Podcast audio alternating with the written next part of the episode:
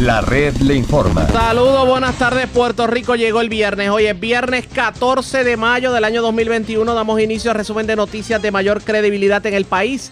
Es La Red le informa. Somos el noticiero estelar de la red informativa de Puerto Rico. Señores, llegó el momento de que pasemos revistas sobre lo más importante acontecido. Lo hacemos a través de las emisoras que forman parte de la red, que son Cumbre, Éxitos quince treinta, X sesenta y uno, Radio Grito y Red noventa y tres, doble u doble u doble u punto red informativa punto net. Señores, las noticias ahora. Las noticias. La red le informa. Y estas son las informaciones más importantes en la red le informa para hoy viernes catorce de mayo. El centro oeste y el sureste de Puerto Rico en sequía moderada según el monitor de sequía. Y la autoridad de acueductos le echa el ojo a los embalses. Resulta que las cuencas de Carraízo, de La Plata y de Patillas y los acuíferos de Salinas tienen serio déficit de lluvia, mientras asegura la agencia que por el momento no se hablará de racionamiento. Ahora los empleados públicos podrán retirarse de tener algún tipo de incapacidad relacionada al trabajo. El Senado aprobó una enmienda de la autoría de la senadora Mariali González. Al día de hoy, un empleado público no se podía incapacitar, tenía que esperar al retiro al cumplir la edad reglamentaria. De hecho, la senadora, en otro tema, arremetió contra el Departamento de la Vivienda por la crisis con los toldos azules. Firme el secretario de Salud en que será obligatoria la mascarilla en Puerto Rico a pesar de las recomendaciones del Centro para el Control y Prevención de Enfermedades. Informe señala deficiencias en el Departamento de Educación en la reapertura de las escuelas. El documento publicado por la Mesa Social urge que no se abran los planteles de forma atropellada. Solo será acusado en la jurisdicción federal. Justicia confirma que no radicará cargos criminales a nivel estatal contra el boxeador Félix Verdejo. Hoy analizamos la decisión del secretario de Justicia con el analista legal, el licenciado Joe Mercado. Este fin de semana la votación para elegir delegados estadistas. Hay posiciones encontradas sobre la pertinencia y la necesidad de este evento. Unos lo favorecen, otros entienden que es una pérdida de dinero. Esta es la red informativa de Puerto Rico. Bueno, señores, damos inicio a la edición de hoy viernes del noticiero estelar de la red informativa. De inmediato a las noticias. Bueno, señores, la zona central, este y sureste de Puerto Rico está bajo sequía moderada y casi a nivel de llegar a sequía extrema. Así lo confirmó el monitor de sequía de los Estados Unidos en su más reciente informe. Y obviamente, tomando en consideración que la sequía moderada se ha extendido al dieciocho por ciento del país, ya la autoridad de acueductos y alcantarillados le tiene el ojo echado a este patrón de sequía, sobre todo cuando los sectores que se mantienen en sequía son los que precisamente alimentan los principales embalses del país. En este caso, Carraízo, La Plata y también en el sureste de Puerto Rico, eh, los acuíferos. Por ejemplo, el caso del acuífero de Salinas. También el caso de lo que es la represa de Patillas. Tenemos cobertura completa sobre el particular. Comienzo dialogando con la hidróloga Odalis Martínez, meteoróloga también del Servicio Nacional de Meteorología. Saludos, buenas tardes, bienvenida a la red informativa. Buenas tardes, saludos. Gracias por compartir con nosotros. Bueno, ¿qué presenta el informe de esta semana del monitor de sequía y qué es lo que verdaderamente levanta la alerta en el país? Bueno, esta semana eh, sí vimos cambios, particularmente en el este de la isla. Al momento, todo lo que es la mitad este de Puerto Rico eh, tiene los déficits mayores. Estamos hablando que los déficits de lluvia están entre cuatro y seis pulgadas, siendo el este interior de la isla la que está bajo categoría de uno o sequía moderada. En este caso, ¿qué partes de Puerto Rico están presentando la sequía más intensa como tal? Todo lo que sería el este interior, que incluye la cuenca de Carraízo, la cuenca de La Plata, ahí es a donde se encuentran los déficits más altos, ahí es a donde si se analiza los caudales de los ríos, los caudales se encuentran eh, más bajos. Quiere decir entonces que pudiéramos ver que principales embalses en Puerto Rico se vean afectados en cuanto a, al almacenamiento de agua. Bueno, sí debemos de estar viendo, ¿verdad?, una una tendencia en, en, en a descenso, ya que pues no está lloviendo en esa zona, los caudales, los ríos no están reaccionando, por tanto no hay agua llegando a estos a estos embalses. Este patrón, por lo menos lo que estamos viendo en, en la semana en cuanto al monitor de sequía, ¿debemos ver en las próximas semanas que se mantenga este patrón? Efectivamente, efectivamente. Al momento no se ve eh, un evento de lluvia significativo en el área. Vamos a estar realmente a merced de aguaceros pasajeros. Así que eh, es más, eh, la probabilidad es mayor de que nosotros veamos que cada semana, ¿verdad?, el, el monitor de sequía continúe eh, introduciendo eh, cambios negativos, ¿verdad? Estamos hablando entonces que las condiciones continúan deteriorándose. Sin embargo, veo en el mapa sectores del sureste y sectores como Vieques, pero estos lugares tienden por tradición a ser secos. Por ejemplo, Salinas, la zona de Guayama y Patillas, también algunos sectores en Cayey. Eh, quiere decir entonces que hemos visto como un cambio en el sector de sequía en Puerto Rico. Tradicionalmente veíamos esta sequía más al sur o más al noroeste de Puerto Rico. Bueno, en realidad lo que ha sucedido es que este mes de mayo ha sido particularmente seco. El mes de mayo eh, tiende a ser húmedo en toda la isla, no solamente, ¿verdad?, en uno o en otro sector. Es generalizado esa esa humedad que no se ha visto este año, por eso, eso esos cambios. ¿Cuánto déficit de lluvia, si fuéramos a hablar en pulgadas de lluvia, hay en esta zona? En términos generales, de cuatro a seis. De cuatro a seis. Y no se ve un evento de lluvia cercano que pudiera mitigar esta situación. No, al momento no. La temporada de huracanes comienza en junio, pero se dice que ya a partir de mañana comienzan los boletines. ¿Eso es cierto? Eso es correcto. Ya, ¿verdad?, a partir de mañana vamos a estar entonces, el, el no nosotros, ¿verdad?, eso es el, el Centro Nacional de Huracanes, estará generando lo que sería la, la perspectiva en el trópico. ¿Y qué debemos esperar en esta temporada de huracanes a cómo ve la cosa? Bueno, al momento no hay un pronóstico oficial, ¿verdad?, eh, emitido por por NOAA, así que, ¿verdad?, tendríamos que esperar a ver eh, eh, cuando salga el, el pronóstico correspondiente. Vamos a ver si la lluvia tan esperada llega. Gracias por haber compartido con nosotros. Buen fin de semana. Siempre a la orden. Expresiones de Odalis Martínez, meteoróloga e hidróloga del Servicio Nacional de Meteorología. Pero volviendo otra vez a acueductos, lo cierto es que al tiempo que las zonas de sequía moderada siguen aumentando en la isla, pues cuatro de los principales embalses se mantienen en nivel de observación. Y la Autoridad de Acueductos y Alcantarillados ya implementó medidas de contingencia para prolongar sus abastos. Al momento, estas medidas no contemplan el racionar el servicio de agua a los clientes de la corporación pública. Estábamos haciendo gestiones para tener al ingeniero Doriel Pagán, pero aparentemente ha estado en reuniones en toda la mañana y pues no ha tenido acceso para que podamos entrevistarla sobre el tema. Les prometemos que en el transcurso de la semana pues vamos a estar hablando sobre la situación del agua, porque obviamente esta sequía y esta falta de suministro, esta falta de líquido en, bueno, de lluvia en todo caso, en las cuencas de los ríos que alimentan los embalses, pues puede ser, digamos, traer problemas serios en las próximas semanas en cuanto al agua se refiere. Así que definitivamente ustedes pendientes a la red informativa, que le vamos a dar seguimiento a esta información. Bueno, señores, vamos a otro tema relacionado, porque hoy se llevó a cabo una vista pública en la legislatura de Puerto Rico para hablar precisamente de lo que tiene que ver con la posibilidad de que se haga algún tipo de dragado en los principales embalses de Puerto Rico, priorizando precisamente en el Lago Dos Bocas en Utuado, porque el Lago Dos Bocas pues es quien alimenta el superacueducto que obviamente eh, sirve a toda la zona metropolitana. Hoy estuvo presente eh, el C O R tres, el programa C D B G D R del Departamento de la Vivienda, la Autoridad de Asesoría Financiera y Agencia Fiscal, la Asociación de Alcaldes y el alcalde de Utuado, Jorgito Pérez Heredia. ¿Qué ocurrió en la vista pública? Vamos a escuchar. A estos proyectos. Eh, esta recomendación es basada en que tanto el C O R tres como el Departamento de Vivienda son las entidades que cuentan con el conocimiento y la pericia para elaborar en torno a los requerimientos de cada uno de los programas federales antes mencionados. Como siempre, señora presidenta, agradecemos la oportunidad que nos ha brindado a esta honorable comisión y quedamos a su disposición para contestar cualquier pregunta. Muchas gracias. Gracias. Eh, en nuestro, la resolución conjunta treinta y dos lo que pretende, ¿verdad?, como bien usted también menciona, que se pueda dragar los embalses dando prioridad al Lago Dos Bocas, que de, es de conocimiento que ese es uno de los que nunca se ha, se ha dragado. Uh-huh. Y que suple agua a uno punto dos millones de personas en el área metropolitana, que al momento eh, ese embalse del Lago Dos Bocas tiene un setenta por ciento de sedimentación. Uh-huh. Y solo tiene un treinta por ciento de agua.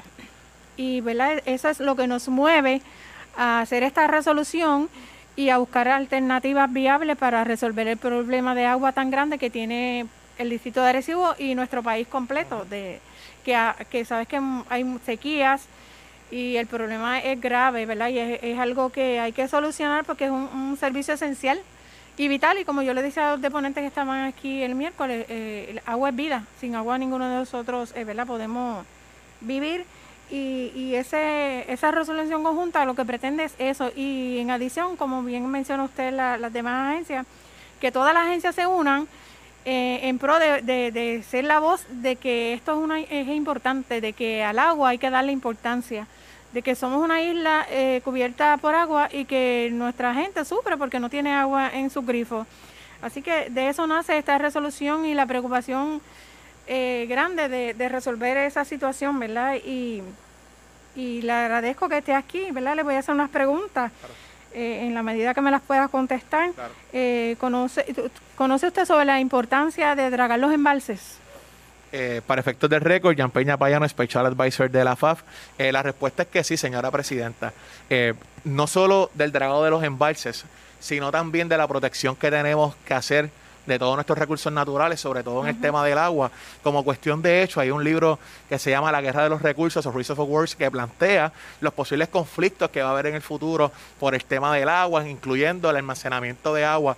Y sabiendo que Puerto Rico es una isla, eh, ¿verdad?, con grandes recursos en este sentido, y también por nuestra condición geográfica de encontrarnos en el Caribe, cerca del meridiano ecuatorial, hace que el cambio climático y la adaptación de los gobiernos a este también sea un reto mayor. Por lo tanto, sí tengo esa conciencia de ellos. De hecho, tuvimos la oportunidad de evaluar las ponencias que tuvieron a su haber someter las otras agencias hermanas y sin duda alguna eh, llama la atención eh, la, la, eh, las señales que nos dan respecto a, al impacto y la necesidad económica que tienen, sobre todo en el caso de la Autoridad de Acueductos y Alcantarillados, que mencionan que ellos, por, ¿verdad?, por sus propios fondos no pudieran financiar esto, pero sí es preciso aclarar eh, respecto a la ponencia de los compañeros de la Autoridad de Acueductos y Alcantarillados, que al final en su página número seis de la ponencia, y si me permiten citar para contestar su pregunta, eh, plantean que ellos son una, una entidad cubierta bajo promesa, ¿no? Y que esta designación, y cito, de la Junta de Supervisión Fiscal tiene el efecto de hacer aplicables a la autoridad, entre otras disposiciones, dar cumplimiento con el plan fiscal aprobado. Cierro cita. ¿Por qué esto es pertinente? Porque fíjense que ellos mismos reconocen en su ponencia escrita uh-huh. que ellos, al ser una entidad cubierta según dispone la ley promesa, eh, son de aplicación y tienen que cumplir con el plan fiscal. Y como nosotros esbozamos en nuestra en nuestro análisis memorial explicativo, ya el plan fiscal dispone para esto, señora presidenta. No sé si contestamos su pregunta. Bueno, eso fue lo que ocurrió en la vista pública. La pregunta que nos hacemos es, ¿es viable el que se draguen los lagos en Puerto Rico, sobre todo Dos Bocas? Tomando en consideración que, por ejemplo, en el caso de Dos Bocas, podemos decir que más del sesenta por ciento del lago está sedimentado. Vamos a ver qué ocurre, pendientes a la red informativa. Presentamos las condiciones del tiempo para hoy. Para hoy viernes, una mezcla de sol y nubosidad prevalecerá el día de hoy.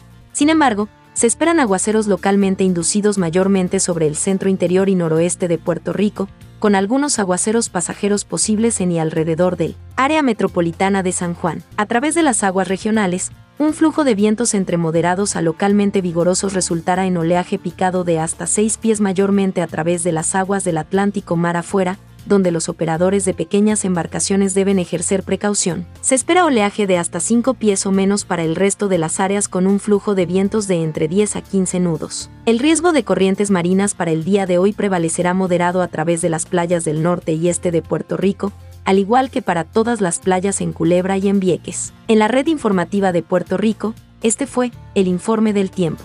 La Red Le Informa. Señores, regresamos a La Red Le Informa, el noticiero estelar de la red informativa. Gracias por compartir con nosotros. Había un problema que estaba confrontando el gobierno, específicamente los empleados públicos, porque aunque el gobierno tiene un sistema de retiro, lo cierto es que no había algún tipo de retiro para aquel que se incapacitara. Por ejemplo, si un empleado se incapacitaba a los cuarenta y cinco años, pero su fecha normal de retiro era los cincuenta y cinco, había unos diez años en que quedaría desprovisto de alguna sustitución de ingreso. Y ante ello, ayer en la tarde se aprobó un proyecto que enmienda la ley cuatrocientos cuarenta y siete del sistema de retiro de empleados de gobierno, en busca de proveer a los empleados públicos pues una opción de retiro por incapacidad. En línea telefónica, la senadora del distrito de Ponce y vicepresidenta del Senado, Mariali González. Saludos, buenas tardes, bienvenida a la red informativa.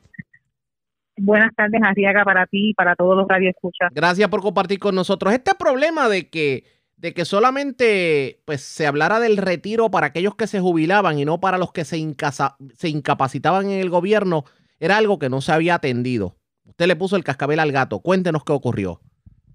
Eh, eso es, es así. El Ayer eh, presentamos un proyecto, el cual fue aprobado por unanimidad, donde procura que la administración de los sistemas de retiro, tanto de los empleados del gobierno como de la judico, eh, judicatura, provea más de una opción de seguro por incapacidad a ser, ¿verdad?, provistos por compañías de seguro autorizadas a hacer negocios en Puerto Rico. Arriaga, en el, con la aprobación de la ley tres eh, de dos mil trece se eliminó lo que son las pensiones por incapacidad que hasta el momento existían para, en su lugar, poder establecer un seguro por incapacidad Eh, obligatorio, y esto trajo como consecuencia que la administración de sistemas de retiro utilizara una sola compañía. Al estar una sola compañía, pues eh, lamentablemente los beneficios eh, de los empleados se reducen, y a la misma vez aquellas personas que eh, tengan, ejemplo, que sean menores de sesenta años, pues se veían se ven afectados al momento. Así que esto ha sido un reclamo de muchos constituyentes que tuvieron habían discutido con esta eh, servidora. Se radica el proyecto, se eh, refiere a la Comisión de Hacienda y baja un informe positivo del mismo. Pero para que la gente entienda, si yo me retiraba, por ejemplo, yo me, inca me incapacitaba por una acción directamente relacionada a lo que era el trabajo de gobierno. Decidía retirarme obligatoriamente porque no me quedaba de otra, pero entonces me quedaba descubierto hasta que entonces se cumpliera el término para yo poder Eh, tomar un retiro por edad. ¿De eso que estamos hablando? Mira, mira, un ejemplo, un ejemplo, eh, bajo el plan básico, el beneficio máximo se extiende por un periodo de cinco años a personas menores de sesenta años. De sesenta años, entonces, en adelante, los periodos de beneficio se van reduciendo proporcionalmente hasta ser el beneficio máximo en un periodo de doce meses, en el caso de personas de sesenta y nueve años o más. Por lo tanto, si la persona se incapacita a los cuarenta y cinco años, por sus fechas normales de retiro son a los cincuenta y cinco años, pues hay unos diez años que va a quedar desprovisto de alguna sustitución de ingresos, porque no, ¿verdad? No se lo dan hasta ese momento. ¿Quiénes también se benefician aquí? Pues mira, los policías. Los policías apenas eh, comenzaron a pagar eh, uno o dos años el, el seguro social, así que si tenían, si se iban a incapacitar, estaban desprovistos, están desprovistos todos esos años hasta llegar a los sesenta años. Eh, después de, ¿verdad?, de dar los mejores años de su vida, pues el beneficio no se le está no dando, se, les... se le pone muchísimos, no se les está dando. Y en este caso, muchísimos obviamente... Pro... Ajá. Ajá. Me decía que, que, se... que se le pone muchísimo, muchísimos tropiezos para poder eh, eh, adjudicarle ese, ese seguro por incapacidad. En este caso, ¿cuántos empleados se estaban viendo afectados a su juicio? ¿Cuántas personas estaban en el limbo? ¿Y cuántas se pudieran beneficiar con esto que se aprobó en el Senado de Puerto Rico? Bueno, son, son eh, miles de empleados. Por eso nosotros en una, este, en una enmienda eh, realizada por la Comisión de Hacienda se envía, eh, se envía a, a realizar un estudio para saber dónde estamos, para saber la cantidad de personas eh, por edad que tiene eh, el gobierno y, o personas que pagan este retiro, porque esto se le se le quita a, al empleado de manera involuntaria. O sea, es algo que ya está dado, que tú no puedes negarte a que te retiren esa cantidad. Ahora mismo no recuerdo cuánto es la cantidad que, eh, que les retiran, porque yo también, ¿verdad? Eh, antes de ser senadora también fui empleada pública, Eh, y sé que dentro del talonario les retiran una eh, cantidad al empleado, pero cuando han ido a reclamar, tengo personas que han ido a reclamar y son tantos, tantos los requisitos que le ponen que a la hora de la verdad, teniendo una necesidad bien grande, no pueden este, obtener el seguro. Gente que usa hasta eh, eh, respiradores artificiales, que tienen que ir eh, con oxígeno a la, a la oficina y no cualifican para este seguro. Enhorabuena que esto se haya aprobado. Yo aprovecho que la tengo en línea telefónica porque hace varios días atrás, pues, el Departamento de la Vivienda le tocó admitir que esto de, de la llave para tu hogar ha sido un total fracaso, además de las miles de residencias que todavía están con toldos azules. Y es de conocimiento de muchos que el grueso de las personas que todavía están con toldos azules están en municipios como Jayuya, Utuado, Lares, Adjuntas, eh, en el centro de la isla básicamente. Y usted representa a muchos pueblos del centro de la isla. ¿Qué pasa por su mente cuando usted ve que a cuatro años casi de María todavía no se ha hecho nada, nada con estas residencias que se han visto afectadas? Esto en realidad, Arriaga, es frustrante. Nosotros tenemos que hacer eh, es continuar con nuestro trabajo de fiscalización porque no podemos permitir que este embudo, ¿verdad?, siga y, y, y se perpetúe, porque eh, a la hora de nosotros realizar una vista, esta vista pública, ellos no saben el número, eh, ¿verdad?, no tienen un, un no tienen un conteo exacto de cuántas personas todavía tienen techos azules. Lamentablemente sabemos que cuando se crea eh, Tu Hogar Renace, eh, fue eh, un pillaje al pueblo de Puerto Rico, un asalto a nuestros constituyentes. Se les facturaba diecinueve mil dólares por una casa y cuando nosotros vamos a, a, a, a visitar ese hogar son eh, tesos sin este en zinc, sin ponerle los tornillos, o sea, están sueltos, lo que hace es que tienen problemas de filtraciones grandes. La, las puertas de exterior, pues utilizan puertas de interior. Eh, en, en, tengo un caso específicamente muy cerca de mi casa que tuvieron, le, le pusieron una puerta y la puerta tenía dos pulgadas más de la medida. Y ellos, en vez de eh, ¿verdad? Eh, arreglar la puerta, lo que le hicieron fue un roto en el piso de la casa. Le dañaron el piso de la casa para instalarle eh, la puerta. Entonces, engañan a la gente. Y lo más lamentable de esto es que cuatro compañías, cuatro compañías que trabajaron en Tu Hogar Renace, tienen contratos, tienen contratos nuevamente con el Departamento de la Vivienda que ascienden a doscientos millones de dólares. Nosotros no podemos permitir eso, Arriaga. No podemos permitir que le sigan robando el dinero a nuestra gente cuando la necesidad está ahí. Y es bien, definitivamente algo indignante, algo que nosotros vamos a traer también en la vista pública de el, del nominado, del secretario eh, de la Vivienda, porque necesitamos contestación. Lamentablemente, él no asistió a la vista pública, envió a un representante, y en asuntos tan importantes como este, yo creo que el secretario debe dar la cara. Y llegó el momento en el que se le ponga el cascabel al gato, porque llega la temporada de huracanes y estas personas van a continuar en la incertidumbre a pesar de todo el dinero que se aprobó por parte de FEMA. Eso es así, y que se cobró dinero que esas compañías cobraron. ¿Dónde está ese proceso de supervisión? En la vista también sale a relucir que ellos le habían dado la oportunidad a los municipios de que inspeccionaran. Esa información es falsa, falsa. Y dice, sí, senadora, yo, esa, esa información es falsa.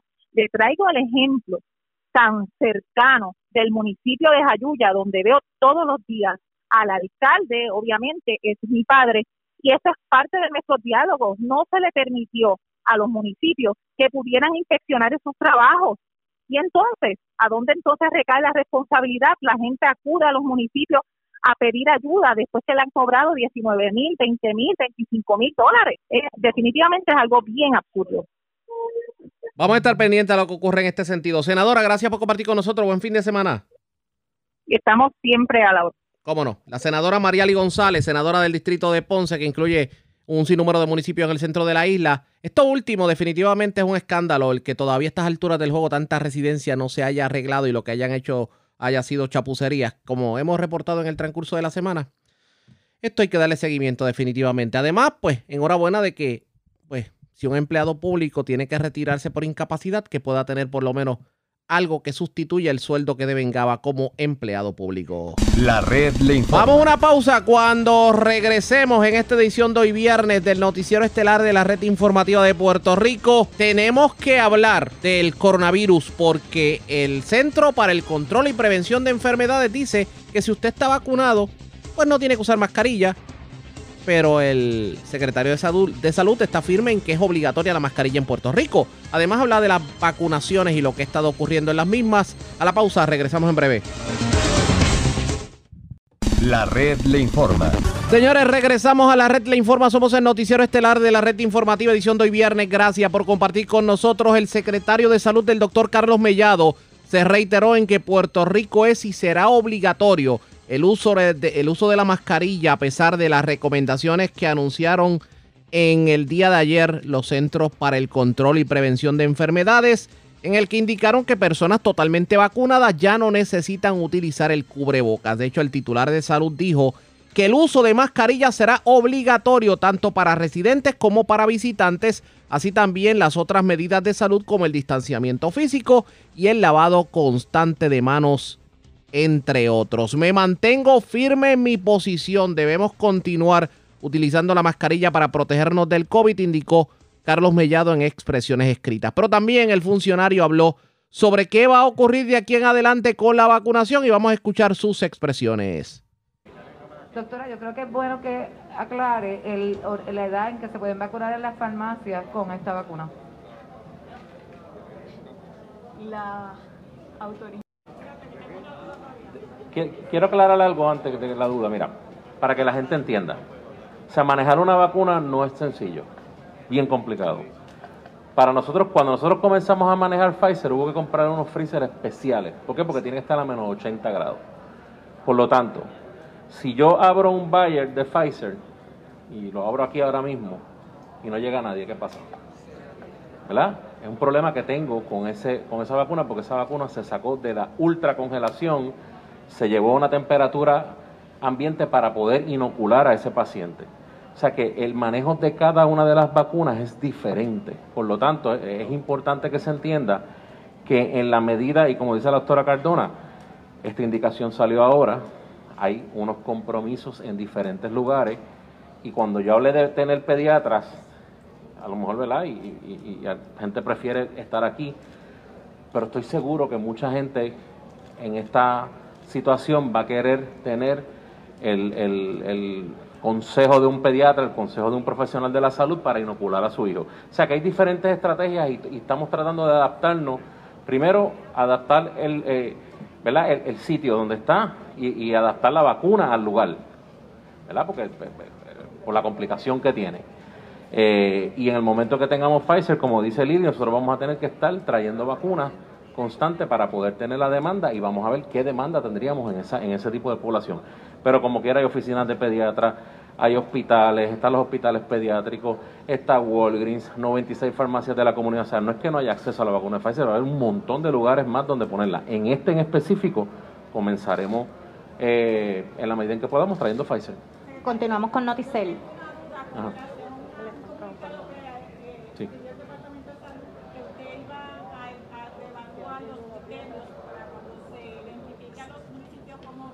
Sí. Sí. ¿Cuáles eran los criterios? Lo que pasa es que cuando el, el municipio estaba en rojo, la escuela tenía que cerrar. Y vuelvo y repito. En ese momento nosotros tomamos la decisión basado en que teníamos una gran cantidad de pacientes jóvenes infectados y hospitalizados que en el pasado no había. Y eh, nosotros decidimos entonces poder cerrar las escuelas. ¿Qué vimos durante este periodo? Que a Dios gracias ningún niño murió. Vimos que la morbilidad de los niños, eh, eh, eh, o sea, los niños recuperan de una manera diferente. Tenemos ahora una vacuna que sale de doce, por lo tanto, para abrir las escuelas hay que tener, o sea, no, no, no tan solo tenemos que considerar el COVID, tenemos que considerar una serie de cosas más, aspectos psicosociales, vacunación, eh, nutrición y todo eso, y de ahora en adelante vamos entonces a dejarnos llevar por la regla del C D C que establece claramente que si la escuela llega a rojo no se tiene que cerrar, lo que se hace es que se agudizan, Se ponen, se, nos ponemos más restrictivos con los, ¿cómo se llama? Con las medidas de, de control, de cuidado. Además de que tenemos un sistema de vigilancia muy efectivo. Sí. Noticel. Secretario, por acá, eh, saludos. Retomando por acá el tema de las escuelas, sí, eh, ¿sí sigue en pie que si algún contagio ocurre en la escuela, claro, ya sea un sí, estudiante, sí, se cierra de inmediato? Siempre. Ocurren dos brotes, se cerró la escuela. Eso es que importante el, que se entienda. Que el único cambio sería que si el pueblo está en rojo, exacto, se maximiza esa seguridad. Es ¿Y correcto. ¿Cómo se maximizaría esta seguridad, verdad? Ya que se supone que esté... Pues mira, eh, eso pues limitando los, ¿verdad?, mayor espacio, eh, eh, obviamente velando porque la seguridad, porque, ¿verdad?, y eso, y eso como quiera lo vamos a hacer, o sea, que es algo que, que tenga la mascarilla, N noventa y cinco, todo ese tipo de cosas que sí se está haciendo, que sí está en el protocolo de las escuelas. Lo que sí es que vamos a estar más observando más, haciendo pruebas, pooling de pruebas aleatorias dentro de la escuela, o sea, se van a hacer otra serie de, de, de cosas si es que el municipio está en rojo, y obviamente si la isla entera se pone en rojo y llegamos a un nivel de nuevo de contagio, pues se tienen que cerrar, se tienen que cerrar. Pero se va a tomar en consideración cómo va a ser C D C. Primero se abren las escuelas y lo último que se cierra serían las escuelas. Continuamos con Noti seis. Buenas tardes. En el caso de este centro de vacunación, ¿se podrán vacunar las personas segunda dosis si han, si han vacunado su primera dosis en otro lugar? Esa pregunta, Lili. ¿Se pueden vacunar segunda dosis si han...? Si han... Sí. Sí, sí, sí.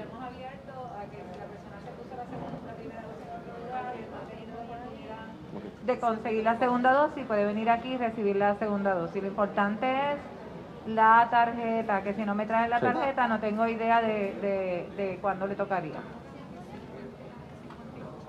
Seguimos con Guapa. Saludos, secretario. Saludos. Y a los funcionarios aquí presentes. Usted dice que eh, gran parte de la seguridad y del protocolo uh-huh. en las escuelas, que lo que hace el cambio uh-huh. para permitir que municipios en rojo ahora puedan abrir sí. sus escuelas, es estar bien pendiente y uh-huh. que cualquier brote uh-huh. implicaría eh, un cierre.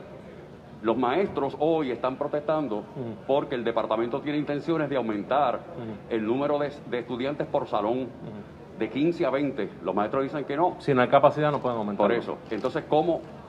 Por un lado el departamento tiene su protocolo y por el otro el departamento bueno, de educación hace el suyo propio, no, en pero, contra del primero. Por eso el departamento de educación tiene que seguir el protocolo de espacio como todos los lugares, o sea, eso, eso está dado ya.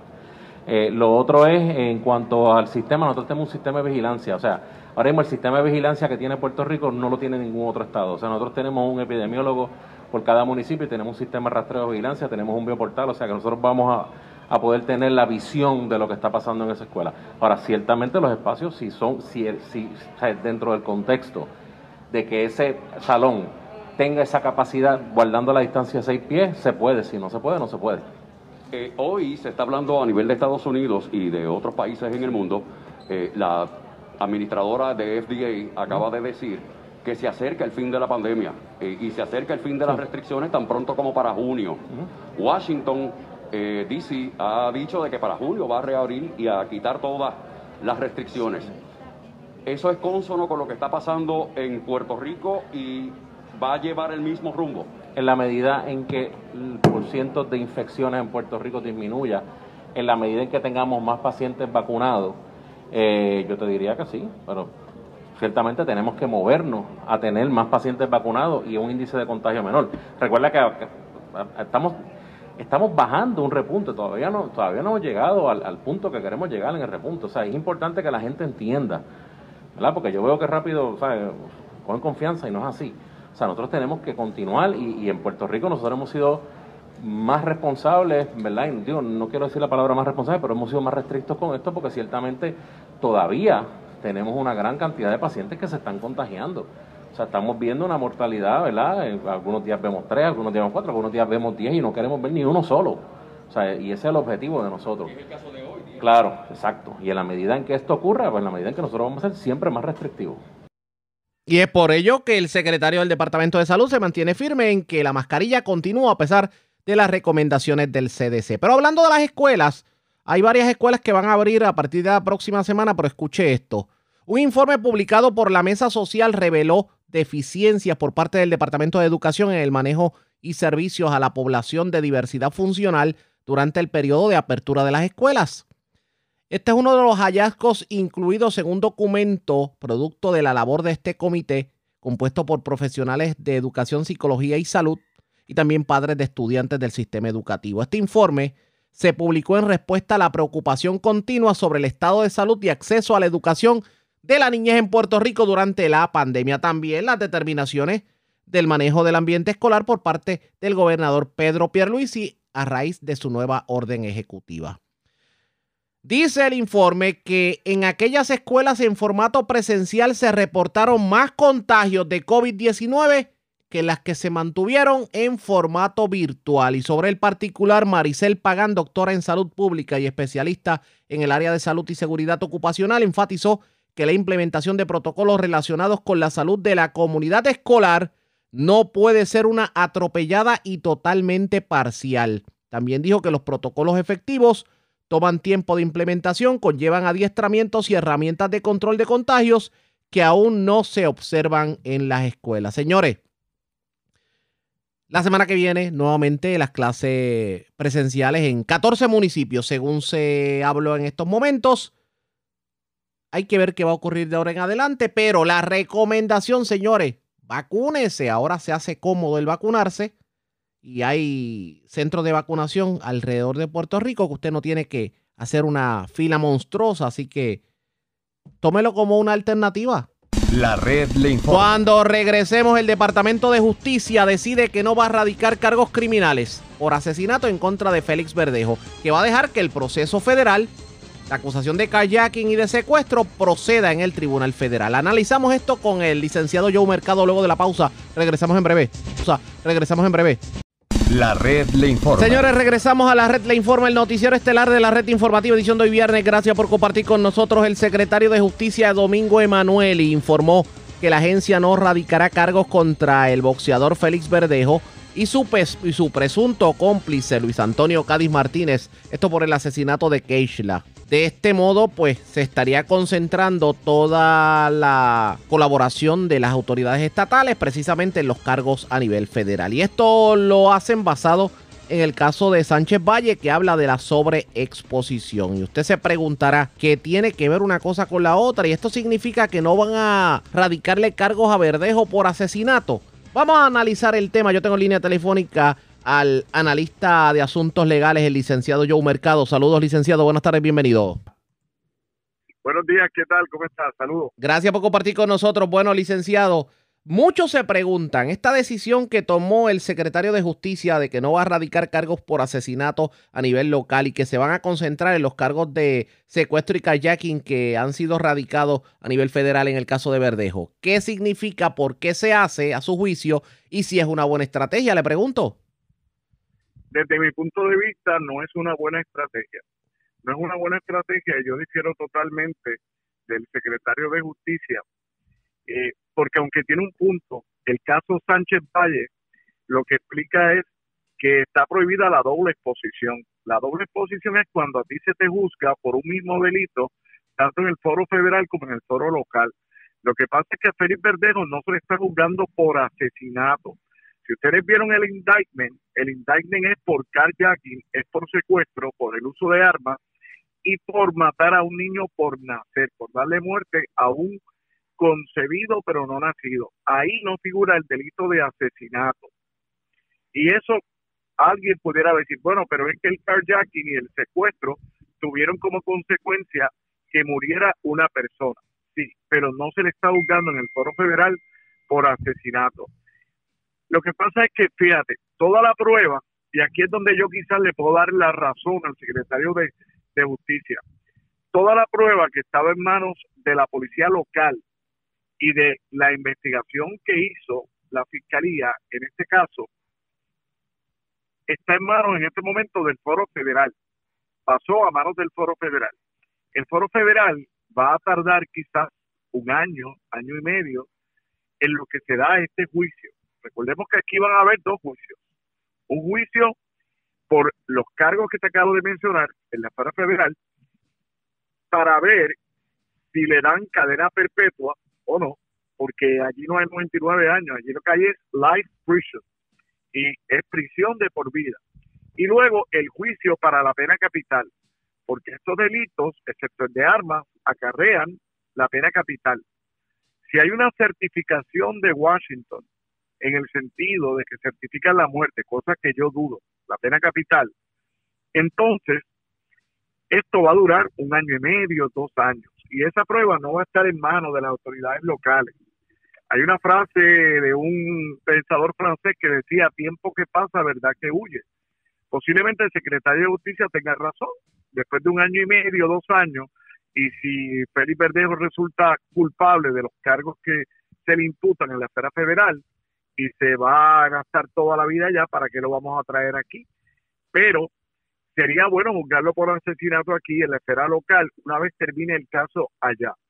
Como quiera que sea, hay que esperar el resultado allá. Y recuerden que estas cosas no están escritas en piedra. Recuerden que si el caso diera la casualidad, no lo creo, pero diera la casualidad que no prospera o que se cae en la esfera federal, siempre el Estado puede variar su posición y procesarlo aquí localmente por el asesinato. No lo puede procesar, bueno, por el cargo aquí lo puede procesar también y por el secuestro, porque son delitos, son delitos locales. Pero por lo único que no podría procesarlo sería por la muerte del concebido pero no nacido, porque eso no lo contempla el Código Civil de Puerto Rico, ni el antiguo de mil novecientos treinta, ni el nuevo del veinte veinte. Entiendo. Así que tenemos que ir con que tenemos que ir con calma, Arriaga. Yo creo que es una mala decisión. Yo creo que en los momentos que estamos viviendo se esperaba más del secretario de Justicia, que lo que hace es quitarse este bollete de encima y decir, no, aquí ya, ¿sabes? Ya deponemos las armas, nosotros no vamos a bregar más con todo esto. Yo creo ¿O que será... debería esperar el desenlace en la federal para después tomar una decisión. ¿O será que acaso, a, aunque la prueba de carjacking y de secuestro puede ser una sólida, a lo mejor eh, todavía no tienen la prueba total eh, en cuanto al asesinato se refiere y entienden que esto puede crear algún tipo de duda razonable que simplemente abra la puerta para...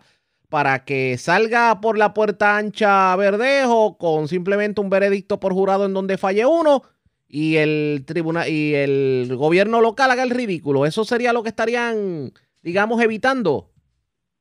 Es que tú no puedes evitar eso, tú no puedes partir de la premisa de que un jurado de doce personas eh, va a actuar de tal o de cual forma. Tú tienes que dar el debido proceso, y el debido proceso es: si cometió un crimen, tú tienes que juzgarlo por él, porque es el Estado de Derecho, y esas son las salvaguardas que, que son los disuasivos que tiene el sistema para que una persona, una persona que busca escapar de ser juzgado, lo haga. ¿Me explico?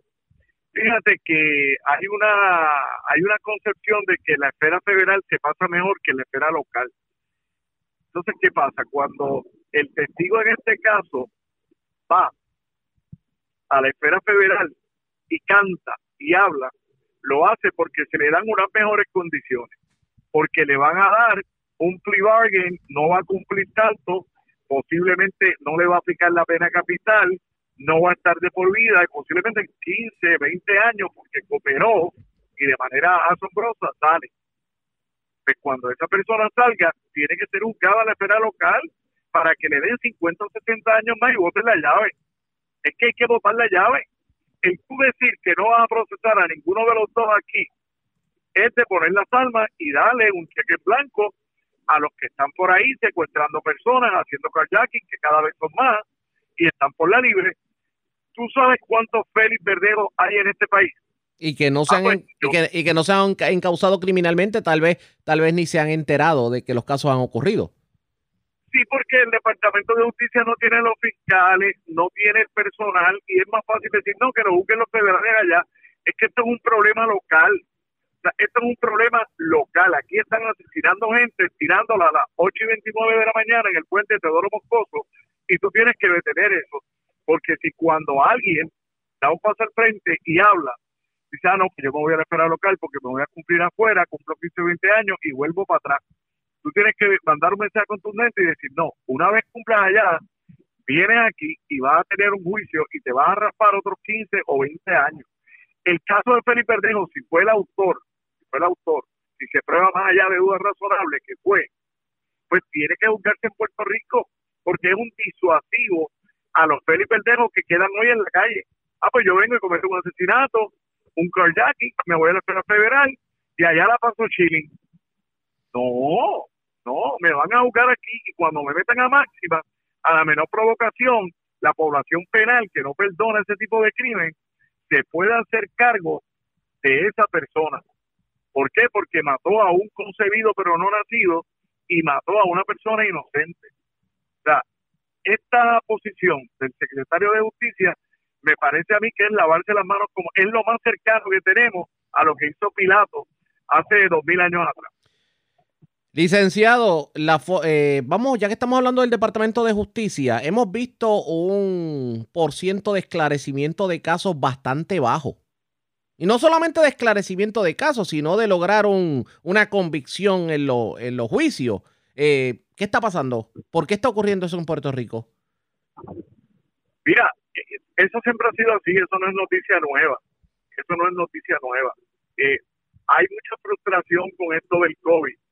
Eh, los casos se están viendo con, por videoconferencia y los jueces no pueden ver el demeanor. Ese es el caso de Andrea Ruiz, donde no se pidió ni primero una orden de protección y no hubo, no se encontró causa en regla seis. Y está pasando, no solamente con delitos de ley cincuenta y cuatro, está pasando con todo tipo de delitos. Fíjese, perdone que le interrumpa, pero me trae algo interesante. En el caso de Andrea, a su juicio, con su expertise en el ámbito legal, ¿usted entiende que había la cintila de prueba para, para ah, causa en regla seis?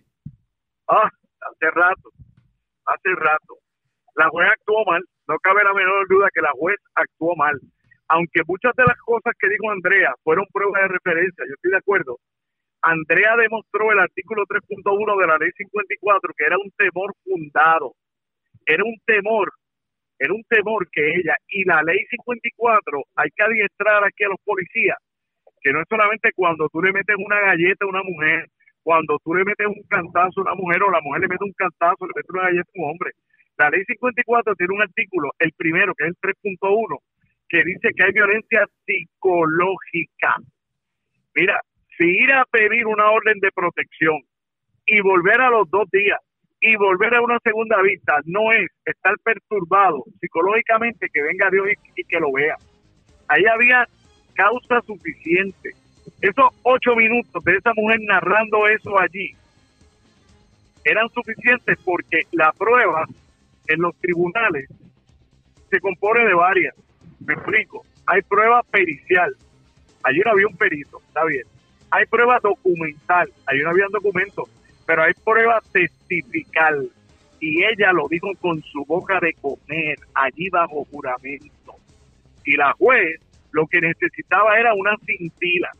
Para la gente que nos están escuchando, en esta etapa de regla seis, una cintila es que tú estés haciendo un barbecue en San Juan y la otra persona esté en Ponce, en Ponce y diga, wow, a mí me huele que Arriaga está haciendo un barbecue en San Juan. Mire para allá, acá en Ponce me huele como que a hamburger. Ahí está la cintila. Y eso se demostró. Eso es una cintila. Pero hace rato, hace rato, mira, y ayer estaba viendo la información Ajá. que en el dos mil diecisiete esta misma juez fue llevada ante el Tribunal de Apelaciones por un sinnúmero de violaciones igualitas, similares, por actuar en contra de mujeres, por no tomar la prueba en cuenta, por no darle credibilidad ni oportunidad a una mujer, que también resultó en que la mujer fuera maltratada y recibiera golpes del esposo. Pero esta resultó viva, fue más allá, sí, sí. y radicó una queja, y el panel de tres jueces del apelativo concluyó que esta juez es ineficiente, que no tenía empatía con las víctimas y que no conocía la ley de violencia doméstica. Vamos. Esa es esa juez. Vamos a ver si le ponen el cascabel al gato. Nos traiciona el tiempo. Eh, de hecho, para los que nos sintonizan, lo ven a usted todas las noches a las siete de la noche, Mega T V con Marcano. En Mega Noche con Héctor Marcano, en la sección Nada Más con el Testigo, con este que les habla el licenciado Joe Mercado. Así que estaremos pendientes. Gracias al licenciado, analista legal y también radiodifusor Joe Mercado por haber compartido con nosotros. Buen fin de semana. Gracias, Arriaga. Igual, igual. Como siempre, la pausa. Identificamos nuestra cadena de emisoras en todo Puerto Rico y regresamos con más en esta edición de hoy viernes de Noticiero Estelar de la Red Informativa. La Red le informa. Señores, iniciamos nuestra segunda hora de programación. El resumen de noticias de mayor credibilidad en el país es La Red le informa. Somos el Noticiero Estelar de la Red Informativa, edición de hoy viernes catorce de mayo. Vamos a continuar pasando revistas sobre lo más importante acontecido, como siempre, a través de las emisoras que forman parte de la red, que son Cumbre, Éxitos quince treinta, X sesenta y uno, Radio Grito y Red noventa y tres, doble u doble u doble u punto red informativa punto net. Señores, las noticias ahora. Noticias. La Red Le Informa. Y estas son las informaciones más importantes en la Red Le Informa para hoy viernes catorce de mayo.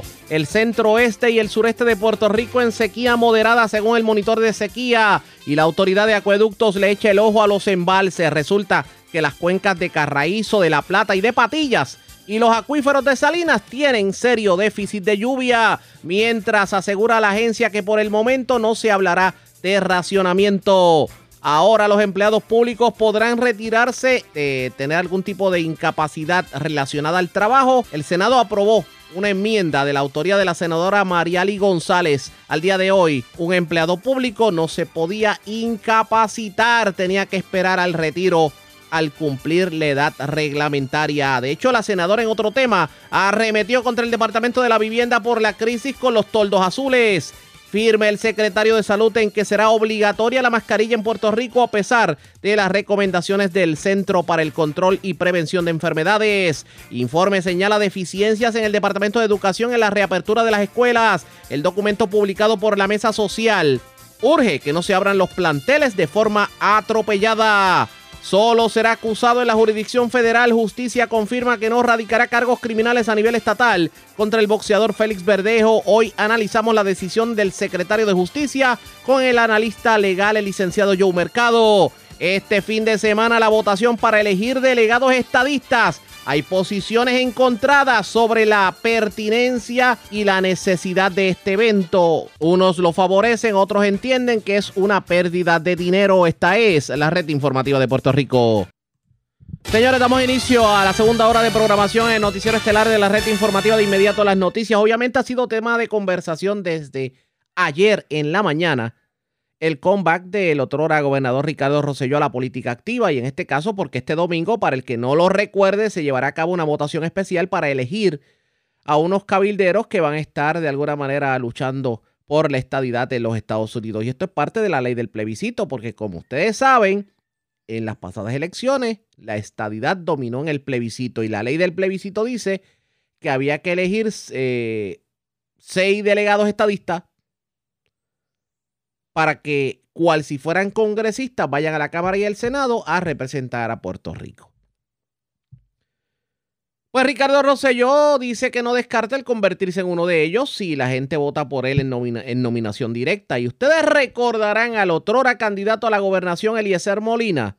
Señores, el discurso que dio o el análisis que hizo en torno al comeback de Ricardo Rosselló es para usted sentarse definitivamente con popcorn y una bebida, escucharlo cual si fuera una película. Vamos a compartir parte de lo que dijo, porque ¿cómo es eso de que Eliezer Molina quiere que Ricardo Rosselló gane? Que quiere que gane. Ahora usted se preguntará por qué. Vamos a escuchar lo que dijo. Hoy esto va a estar fuerte, y como va a estar fuerte y ha llegado otra vez Ricardo Rosselló, necesitamos matar las lombrices. Así que tenemos que matar las lombrices antes de empezar. Yo no sé si es que la profecía bíblica se acerca, porque todo apunta a que el fin está mucho más temprano de lo que todos pensábamos. Cuando algunos decíamos y creíamos que habíamos salido de Ricardo Rosselló, haya sido por un boquete en la carretera, por lo que sea, ahora tenemos la dicha de que va para Washington a representarnos a todos nosotros. Y este mensaje ahora va para la gente de Washington. Les voy a dar un consejo que no me han pedido. Si ustedes quieren salvar su historia, su cultura y su identidad, cierren la frontera antes de que estos seis malandrines lleguen por allí a decirles estupideces, porque los van a volver locos. Yo tengo una fe tan grande en este Padre Celestial, en que salga electo Ricardo Rosselló, Mayita Meléndez, el mejor talento que el P N P pueda tener. Eso es lo que tiene que ganar. Así que si usted no tiene nada que hacer este domingo y pasa por allí, vote por ellos. Envía a Washington a estos individuos para que ellos sepan todo lo que nosotros hemos sufrido y por lo que nosotros hemos tenido que pasar, con toda esta bola de zamacucos que nos han secuestrado a nosotros como si fuésemos Si fuésemos, no le voy a decir mascota, porque es mascota buena gente. Pero la realidad es que uno tiene que reír por no llorar. Ricardo Rosselló, usted, su rostro y su nombre corrió el mundo porque el pueblo lo votó. Y ahora viene con su cara de lechuga a decir que es la cara de la representación en Washington. Y puede ser cierto, porque usted es parte del banco de talento que tiene el P N P. Justo lo que el P N P necesita. Y gracias, Jorgi, por introducir un nuevo término en nuestro léxico que tanta falta nos hace, porque uno se aburre, ¿no?, utilizando las mismas palabras. Y yo, después de esto, voy a tener un diálogo con ustedes. Yo nunca lo he hecho. Voy a leer las preguntas y las vamos a contestar y voy a tener un diálogo. Pero este tema va a durar poquito porque tengo que cortarlo y pasarlo a Instagram. Pero no lo voy a detener. Aquí ustedes van a poder ver la totalidad del conversatorio. Así que como la estadidad no la va a ver ni Don Francisco, pues vamos a comenzar a quitarnos el sombrero, la bufanda, la camisa. Matamos un poco de lombrices. Y ahora vamos. Mire, Ricardo, yo tengo fe en Gautama Siddhartha, en Alá, en todos, en todos, en todos, en, en, en Zeus, en el del agua. Usted tiene que ganar esta elección. Usted tiene que ganar esta elección. Y yo espero que usted tome la osadía de poner un pie en esta tierra que me ha visto nacer, que me ha dado a mí identidad, cultura, noches de alegría, noches de tristeza y de nostalgia. Lugar donde uno se inspira con la letra de Morel Campo, donde la danza fue quien nos dio a nosotros un espíritu y, y, y, y uno un poco va desarrollando un orgullo de lo que es el puertorriqueño hasta que uno conoce individuos como usted. Ricardo Rosselló, usted es una vergüenza no para el pueblo, para nuestra identidad. Aunque en su matrícula, que naturalmente todos conocemos, que se distinguen porque les gustan las personas que han sido elestas, que luego después se pintan como víctimas y al final se juntan porque todos se necesitan. Yo espero que usted gane y que usted ese sueldo lo bien utilice, porque a la verdad que Valeria no se equivocó. Hay gente que le aplican esos epítetos. A mí me da un poco de, de, de dolor en el alma porque no, yo vivo por mi país. Yo vivo por mi país. Yo no vivo de mi país. Y dentro de ese elenco que ustedes están viendo, que va a haber un concurso el domingo, hay una persona en la cual una vez me dijo que odia a Puerto Rico, detesta a Puerto Rico, odia a los puertorriqueños, así me dijo, pero que estaba esperando una situación en su vida que se aclarara para irse a vivir en un velero en Europa. Cuando de pronto veo el desfile de estos imberbes, porque es que todos son unos imberbes, ahí quien único yo puedo distinguir en educación es a doña Miriam, que también está en mi papeleta, es de mis candidatos. Fuera de doña Miriam, esta gente son el hazmerreír de esta generación. Y ahora de pronto le ofrecen ciento setenta mil dólares de sueldo porque la que era de Victoria Ciudadana dijo que quería el sueldo de la congresista y allá esta brincó y ahora dice donde quiera que se pare: Puerto Rico, te amo. Te amo, Puerto Rico. Dice que no tiene contactos en Washington, que no conoce a nadie. Pero dice que tiene que cobrar porque esto es algo público. Y como es por el bien público, ella tiene que cobrar. Un saludo a Elizabeth Torres. Tanto que criticaste a Lúgaro y terminaste igualita. Idéntica. Otra rémora más para la historia de este país, donde utilizan las demás personas para levantarse ellos en figura y tratar de vivir del pueblo. Mire, eh, señora, articúlese por Dios. Articúlese, Deje de estar haciendo el ridículo por ahí. ¿Sabe por qué? Porque cuando ustedes vayan a Washington, la nación completa, cuando ustedes vayan a la República de los Estados Unidos, se va a reír de los monos que hay en el Caribe, porque la imagen que ustedes le van a dar a esa nación de nosotros ya me comienza a doler. Ustedes quieren este país, allí tienen un charlatán en las playas de Dorado Beach, pasando por la arena en vehículos de motor, donde ahora mismo, donde ahora mismo están los tinglares de su bando.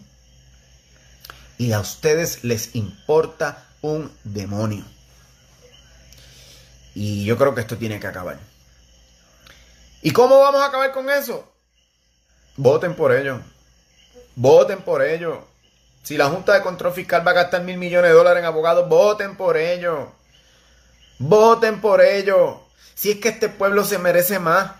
Nosotros estamos a la ley de una elección que miremos para atrás y nos conviertan en sal. Porque de verdad que pueblo más masoquista que este yo no he conocido. ¿Cómo tú ves personas aplaudiendo a este?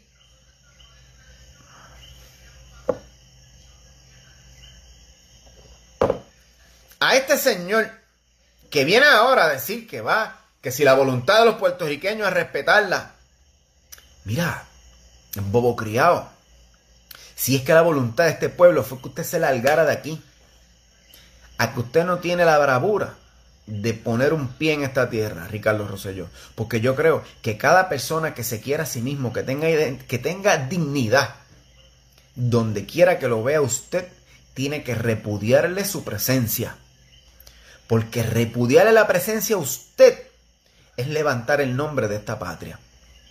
Aplaudir el nombre a usted es simplemente tirar al piso todo lo que puede marcar nuestro ser en la historia moderna sobre una civilización pensante.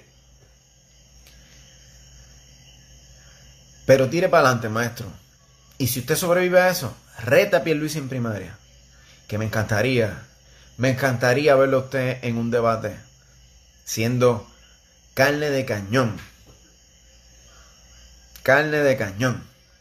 Y yo creo que el pueblo te necesita. A usted no se puede ir así corriendo como se fue, sin enfrentar a este pueblo y decirle la verdad y darle la cara a este pueblo. Usted no se puede ir ahí así, Ricardo. Usted tiene que ganar. Usted tiene que rendirle cuenta a este pueblo.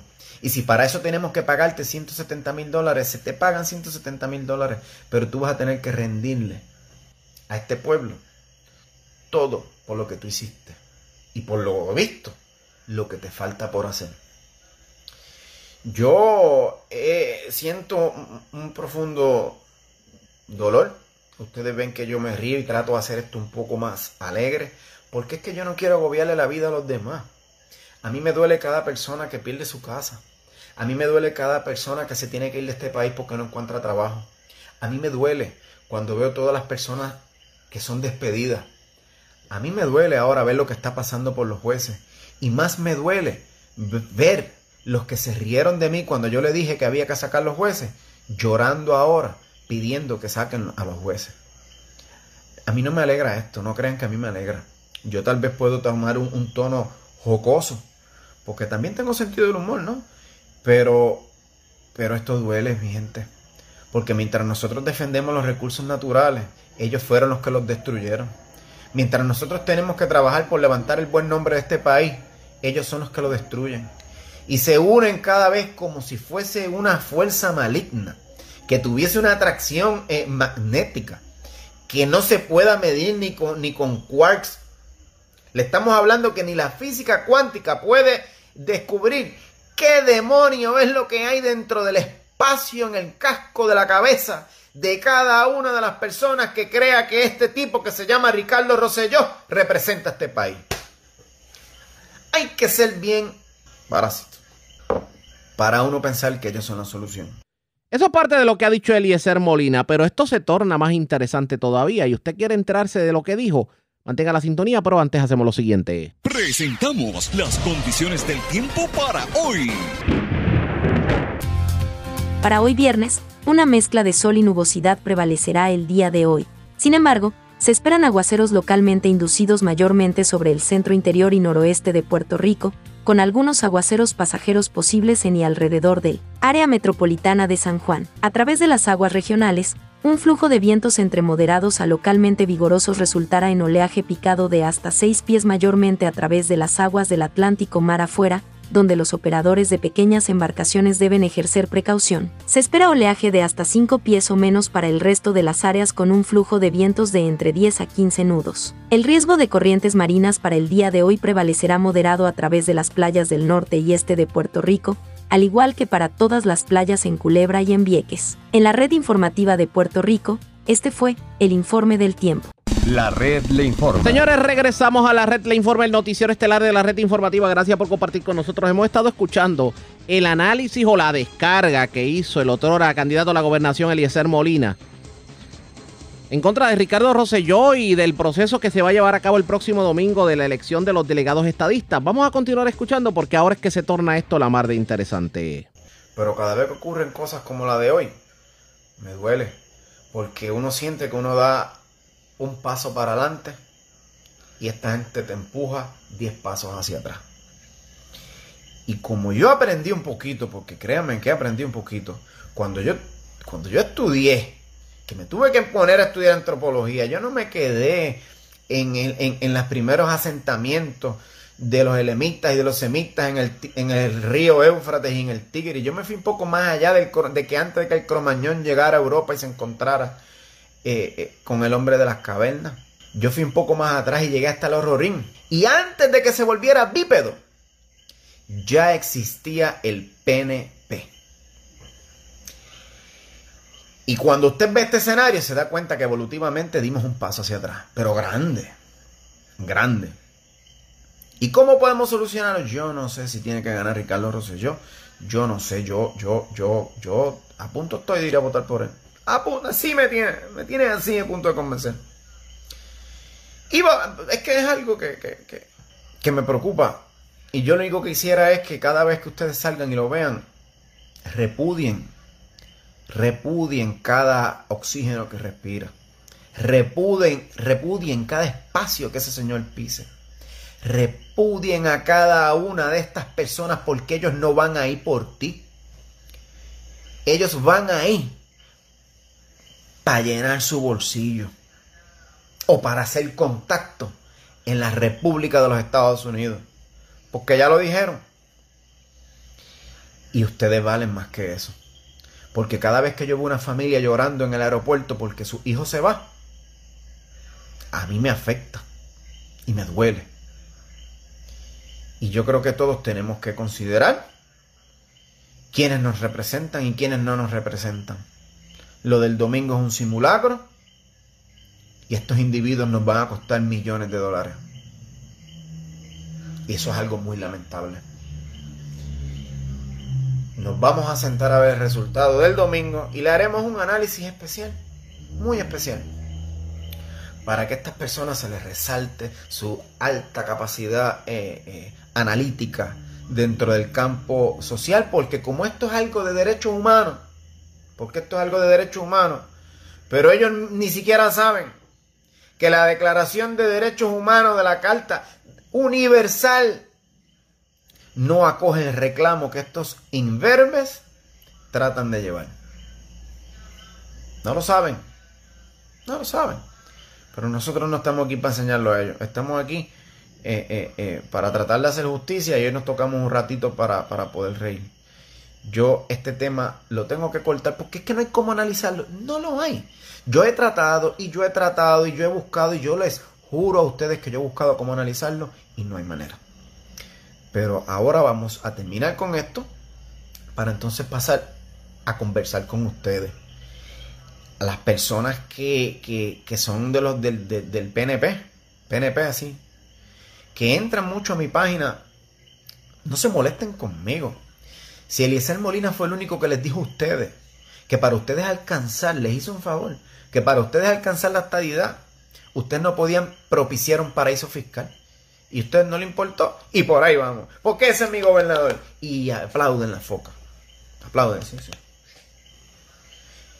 Y pues, tírense por el bajanco usted, como dice Pedro Pierluisi, acostúmbrense, con N así al final, acostúmbrense, porque yo tengo que seguir para adelante, tengo que seguir eh, luchando por mi, por mi país, por mi gente, por mi familia, y ustedes no merecen eso, no merecen eso. Y cuando yo los he visto a ustedes en cada uno de los rincones burlarse de la, de la minoría, burlarse de la minoría y decir que ustedes son los más grandes, pues son la mayoría, pues ahora aguanten presión cuando uno le dice a ustedes lo mediocres que son, que son simplemente la vergüenza generacion, generacional más grande que nosotros vamos a tener que cargar sobre nuestros hombros. Y dan vergüenza. Así que de ahora en adelante, lástima lo que dan.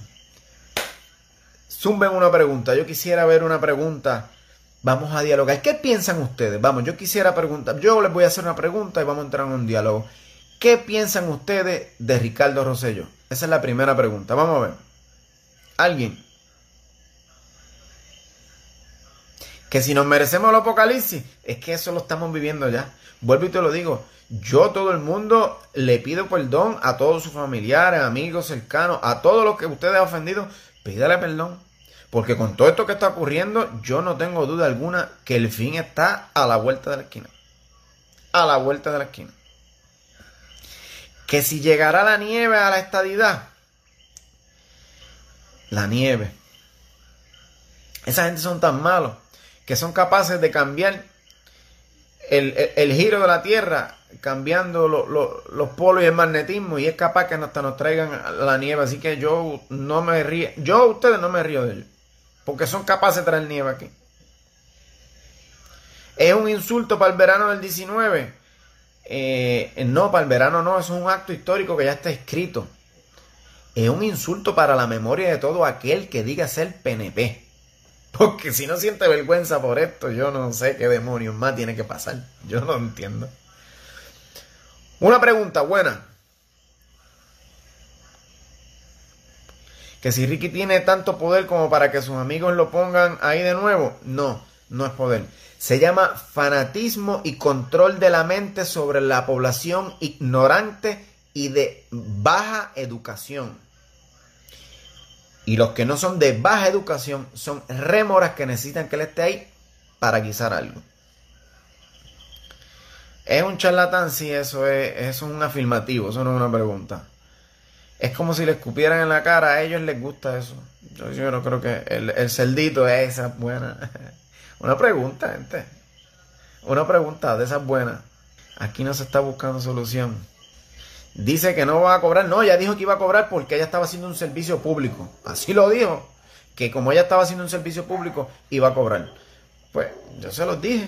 Una cosa es vivir del pueblo y otra cosa es vivir por el pueblo. Así que, ¿cree usted que, como dicen algunos, le hace daño a la estadidad?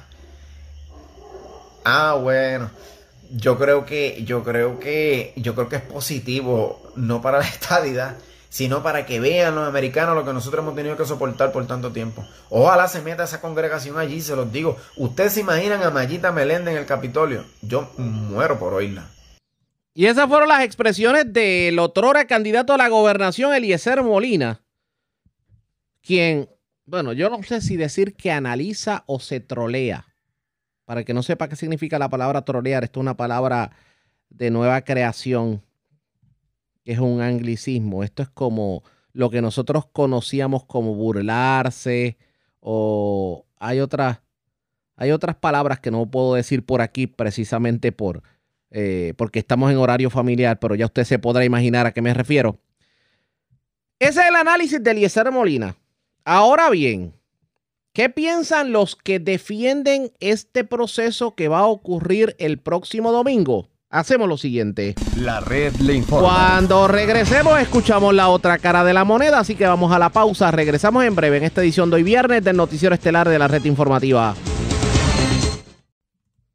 La Red Le Informa. Señores, regresamos a La Red Le Informa, el noticiero estelar de la Red Informativa. Gracias por compartir con nosotros. Aquí se ha hablado mucho en estos días de lo que va a ocurrir este próximo domingo. Y han habido críticas de todo tipo. La elección de los delegados que, cual si fueran congresistas, van a ir al Congreso a luchar por la estadidad de Puerto Rico. Pero yo creo que más que lo que va a ocurrir el domingo, hay una pregunta que Puerto Rico quiere que se le conteste. Es cuál es la necesidad de esto, cuál es la importancia de que se elijan estas personas, por qué, qué poder en ley. Cosa de que hay muchas personas que están en si van y votan o no votan, dependiendo cuán importante es el que estos delegados sean escogidos. Para ello yo tengo línea telefónica al expresidente de la Cámara, José Aponte, para hablar sobre el tema. Saludos, buenas tardes, bienvenido a la Red Informativa. Buenas tardes, Arriaga, saludos para ti y para todos los amigos de la Red Informativa. Y gracias por compartir con nosotros. ¿Cuál es la importancia de que el evento del domingo se lleve a cabo? La importancia es que son delegados electos por el pueblo. Van a tener un mandato directo del pueblo. A diferencia de lo que puede hacer un cabildero, que es una persona que trabaja por dinero, eh, estos tienen un mandato del pueblo. Y en ese sentido, la experiencia que hemos tenido con Tennessee y otros seis territorios ha sido muy positiva cuando eh, se eligen y se envían estos delegados con el mandato del pueblo. Eh, así que la participación el domingo es importante para que usted escoja, elector, a quién usted quiere que lo represente en Washington, tanto en la Cámara de Representantes Federal como en el Senado Federal, como sus delegados especiales, sus delegados congresionales, los que van a ejecutar la voluntad del pueblo expresada en noviembre pasado, cuando se votó mayoría absoluta, cincuenta y dos punto cinco por ciento del electorado escogió eh, que se eh, reclame al Congreso la admisión de Puerto Rico como Estado. Así que esa es la importancia de participar este domingo para elegir esos delegados especiales. Ahora, hay una importancia más allá de lo que es el evento y es elegir a aquellos que no van a ir allí a simplemente a quedarse en la puerta y esperar que un guardia de seguridad le dé acceso. Porque no estamos hablando de que se van a meter a la placita de Santurce, estamos hablando que se van a meter a nada más y nada menos que al Congreso de Estados Unidos. Y entre los candidatos que aparecen, hay algunos que han tenido la oportunidad de, de cabildear anteriormente en la, en la capital federal, pero hay otros que ni siquiera han pisado la capital federal. Y, y esto aplica a los candidatos oficiales y a los que están en writing. ¿Qué me dices sobre eso? Mira, eh, hay una realidad eh, y es que lo más importante es que la persona quiera, quiera, tenga la voluntad, porque hay momentos en que a uno le corresponde hacer algo que uno no ha estudiado para ello, pero uno lo quiere hacer y uno se prepara para hacerlo. Eh, en ese sentido, nadie nació teniendo relaciones eh, de, de, eh, en un trabajo aquí en Puerto Rico o teniendo relaciones en una escuela. Eh, se entra y se aprende, y en ese proceso eh, lo más importante es la voluntad de esos electores. Tienen una responsabilidad, empiezan oficialmente el primero de julio, se reportan a la oficina de Puerto Rico en Washington en coordinación también con la comisionada residente, donde se va a estar estableciendo un plan de trabajo y tienen que rendir un informe sobre ese plan de trabajo. Aún aquellos que no tengan experiencia en eh, hacer este movimiento de educación, orientación y reclamo, eh, van a aprenderlo en el camino y se le va a dar las guías. Y del próximo domingo, cuando sean elegidos, hasta el primero de julio que comienzan oficialmente, se estarán brindando también talleres de presentación eh, ante las oficinas congresionales. En este momento, Arriaga y amigos y amigas que nos escuchan, eh, existe un grupo de personas que están haciendo presentaciones virtuales a los congresistas, y esas personas en un momento tuvieron una orientación por parte de una persona a quien se le reconoce mucho conocimiento sobre el particular, porque en sus años de eh, universidad visitaba el Congreso, después en, estando como representante y luego como senador, estuvo en el Congreso. Eh, después estuvo como, como, como eh, secretario de Estado de Puerto Rico, eh, teniendo también la oportunidad y la responsabilidad de moverse ante el Congreso y agencias federales. Eh, me refiero al eh, compañero Kenneth Martínez Fernández. La experiencia de Kenneth es una experiencia de la cual eh, se están nutriendo eh, estas personas que están haciendo este ejercicio voluntario en este momento, Eh, y que también se estarán nutriendo esos delegados especiales junto con otras personas más eh, que han estado y han tenido esa experiencia en Washington y pueden adelantar todo ese proceso. Ricardo Rosselló reaparece en el panorama, esta vez como candidato writing, aunque no es el único, porque se habla de doña Miriam Ramírez de Ferrer, se, ar- se habla también de Armando Claudio, el quien fuera el monitor de la policía. Es más, hoy vimos hasta un cartelón de Jorge Santini. En el caso de Ricardo Rosselló, que es obviamente el candidato que como que más atención ha provocado entre ayer y hoy, ¿cuál es su opinión como líder del Partido Nuevo Progresista al comeback de Ricardo Rosselló? ¿Qué me dice? Mira, eh, yo me circunscribo y estaré respaldando eh, a los candidatos oficiales. El aspecto de eh, la nominación write-in es un derecho en ley que se le provee al elector, eh, y es el elector el que decide si vota por uno de los can- candidatos oficiales u opta por nominar a otra persona. Eh, es el pueblo el que tiene eh, el poder, el soberano es el pueblo, y ellos tendrán en sus manos determinar a quiénes escogen y a quién no. Supongamos que Ricardo Rosselló es electo por el pueblo, tomando en consideración lo ocurrido en el dos mil diecinueve y la opinión que tiene Estados Unidos sobre la figura del otrora gobernador, ¿no entiende usted que esto puede ser eh, perjudicial para precisamente el cabildeo a favor de la estadidad? Son situaciones que se trabajan en el momento y son situaciones que el propio pueblo, el soberano, tiene que evaluar previo a ejercer y emitir ese voto, eh, a quién quiere llevar allá eh, y quién eh, debe de dar el frente en unas y otras cosas. Así que eh, yo no voy a expresar sobre lo que pueda ser el efecto de eh, fuera de lo que eh, he manifestado, que le corresponde al soberano, al pueblo, evaluar a cada uno de los candidatos eh, y tomar decisión sobre a quien quiere que esté en Washington trabajando por la estadía. Pero usted reconoce que ese análisis en efecto en el, al interior del P N P se está dando.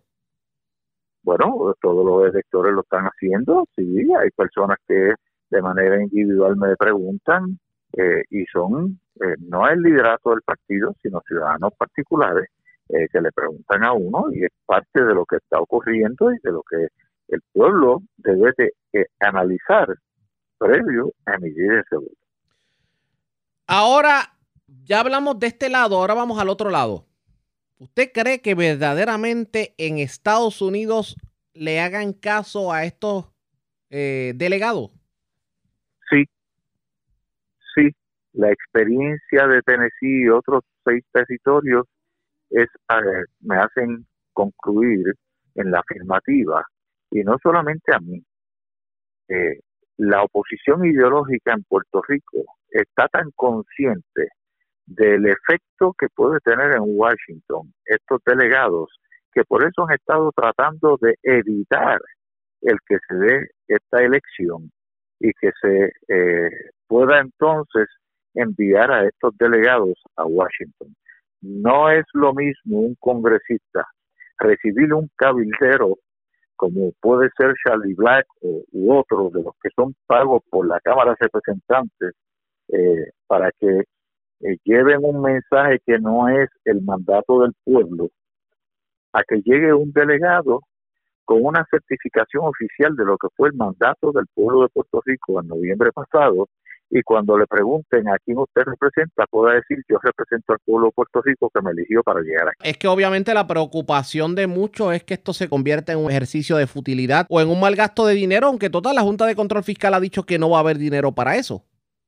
Pues la Junta de, de, de, de, de Supervisión Fiscal eh, hay una disposición en la propia ley promesa que establece que no pueden intervenir con el proceso de autodeterminación de Puerto Rico.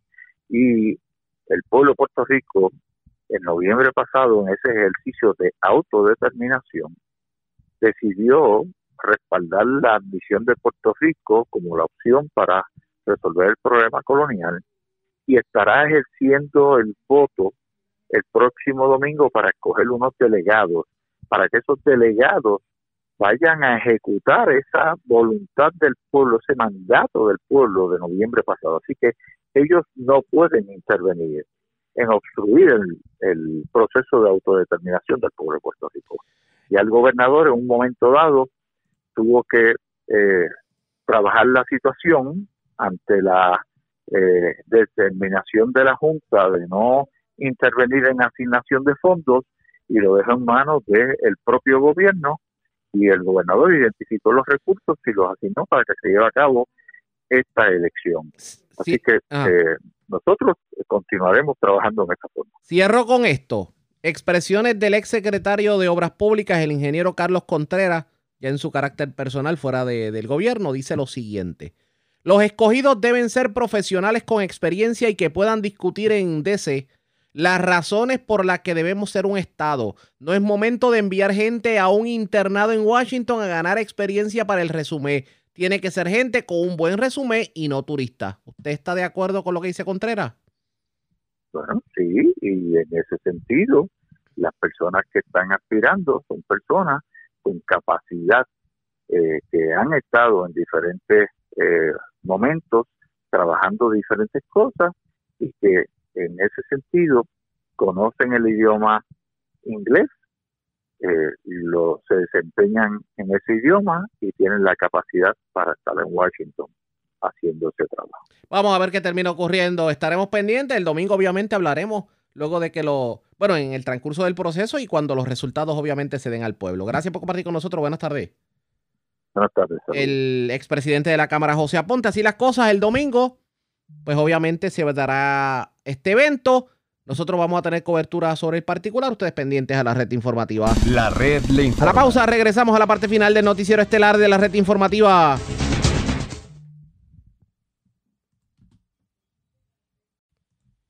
La red le informa. Bueno, señores, llegamos a la parte final del noticiero estelar de la red informativa. ¿Cómo está Estados Unidos? ¿Cómo está el mundo a esta hora de la tarde? Vamos con D N. Nos tienen un resumen completo sobre lo más importante acontecido en el ámbito nacional e internacional.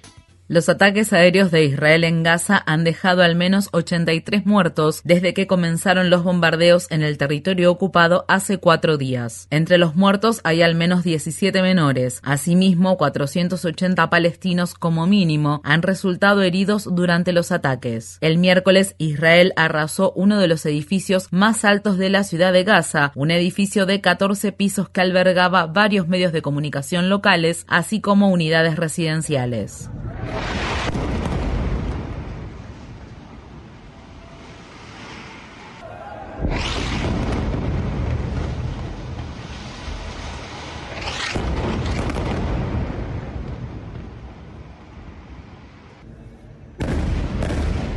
Este fue el tercer edificio alto en Gaza que ha sido destruido esta semana por Israel. Actualmente, Israel está desplegando tropas terrestres cerca de Gaza para una posible invasión, al tiempo que muchos palestinos están celebrando la fiesta del fin del ayuno, una festividad religiosa que marca el final del mes sagrado del Ramadán. Israel afirma haber matado a varios altos comandantes de la organización Hamas. Mientras tanto, el número de muertos en Israel ha llegado a siete, mientras Hamas y otros grupos radicales palestinos continúan disparando cientos de cohetes contra el territorio israelí. Según se informa, Israel está rechazando los llamamientos a un alto el fuego inmediato. El miércoles, el presidente de Estados Unidos, Joe Biden, dijo que Israel tenía derecho a defenderse, mientras que el jefe del Pentágono, Lloyd Austin, reiteró el apoyo férreo de Estados Unidos a Israel. El valor de la ayuda militar que Estados Unidos proporciona anualmente a Israel asciende a los tres mil ochocientos millones de dólares. Esta fueron las palabras expresadas por el secretario de Estado de Estados Unidos, Anthony Blinken. We strongly condemn Condenamos enérgicamente los ataques con cohetes procedentes de Gaza que tienen como blanco a civiles israelíes inocentes. Israel tiene derecho a defenderse. Los palestinos tienen derecho a vivir en paz y seguridad. En las Naciones Unidas, Estados Unidos ha impedido que el Consejo de Seguridad emita una resolución sobre la situación de crisis actual entre Israel y Palestina. La violencia también se está extendiendo por todo Israel. Grupos violentos de judíos han atacado a palestinos en barrios mixtos donde conviven las comunidades judías y árabes. Algunos videos muestran los momentos en que colonos israelíes extremistas atacan algunas tiendas de propiedad de palestinos en un suburbio de la ciudad de Tel Aviv. Otro video altamente desgarrador muestra el instante en que israelíes ultranacionalistas sacan a rastras de su automóvil a un hombre que ellos creían que era árabe y lo golpean sin piedad. Algunos colonos israelíes fueron filmados en vivo por televisión mientras gritaban muerte a los árabes. Los medios israelíes compararon estos hechos de violencia con las situaciones de linchamiento. Para más información sobre la crisis entre Israel y Palestina, visite nuestro sitio web democracynow punto org barra es. El jueves India registró más de trescientos sesenta mil nuevos casos de coronavirus y más de cuatro mil cien muertes por la enfermedad, aunque es probable que ambos números sean mucho mayores. Los contagios diarios en la capital de la India, Delhi, han comenzado a disminuir, lo que constituye una señal de que la segunda ola de covid diecinueve en la India puede estar llegando a su punto máximo. Los casos de coronavirus continúan aumentando en Asia y el Pacífico. Esta semana, Malasia anunció un confinamiento a nivel nacional para frenar la propagación de los contagios luego de que las muertes por covid diecinueve en ese país alcanzaran cifras récord. En Estados Unidos, en la ciudad de Washington, D C, el personal de enfermería realizó el miércoles una movilización ante la Casa Blanca como parte de la celebración de la Semana del Personal de Enfermería y para honrar a los más de cuatrocientos enfermeros que murieron en Estados Unidos a causa de la covid diecinueve durante el último año. Durante la movilización se colocaron varios zapatos blancos en hilera, mientras el personal de enfermería se turnaba para leer los nombres de las personas fallecidas a causa de la pandemia. Los organizadores Los organizadores de la acción también pidieron al gobierno de Biden que tome más medidas para proteger a los trabajadores de la salud. Nuestros queridos colegas, a quienes honramos hoy, merecían ser protegidos. No ingresaron en esta profesión para sacrificar sus vidas. Nuestros corazones están con sus familiares, compañeros de trabajo y seres queridos. El miércoles, Estados Unidos registró más de ochocientas muertes por la covid diecinueve. El número de nuevos casos está disminuyendo a medida que aumenta la administración de vacunas a la población del país. Por primera vez desde junio de dos mil veinte, el estado de Massachusetts reportó cero muertes por coronavirus, mientras que en el estado de Michigan la reciente ola de casos está disminuyendo rápidamente. En la Casa Blanca, el presidente Biden instó a los padres estadounidenses a vacunar a sus hijos después de que un panel asesor de los centros para el control y la prevención de enfermedades aprobará el uso de la vacuna de Pfizer en adolescentes a partir de los doce años. Esto se produce cuando muchas autoridades sanitarias están instando a Estados Unidos a enviar dosis de vacunas a otros países que las necesitan de forma urgente. El doctor Adam Finn, especialista británico en inmunología pediátrica, y el doctor Richard Malley, pediatra de la Escuela de Medicina de la Universidad de Harvard, escribieron en el periódico The Washington Post. En India, los crematorios funcionan Funcionan las veinticuatro horas del día. En Brasil, los hospitales están desbordados y se están quedando sin oxígeno. En este contexto, no se justifica usar el limitado suministro de vacunas de las que se dispone para inmunizar a personas jóvenes y sanas que tienen poco riesgo de desarrollar complicaciones en caso de contraer la covid diecinueve. La Organización Mundial de la Salud afirma que casi una docena de países, muchos de ellos en África, aún no han recibido ninguna dosis de las vacunas contra la covid diecinueve. El secretario general de la ONU, Antonio Guterres, dijo el miércoles que el mundo necesita duplicar su capacidad de producción de vacunas y al mismo tiempo hacer que la distribución de vacunas sea más equitativa. Es totalmente inaceptable vivir en un mundo en el que los países desarrollados han podido vacunar a la mayor parte de su población, mientras que muchos países en desarrollo no han podido acceder siquiera a una sola dosis de la vacuna. El virus se está propagando como la pólvora en diferentes partes del mundo en desarrollo.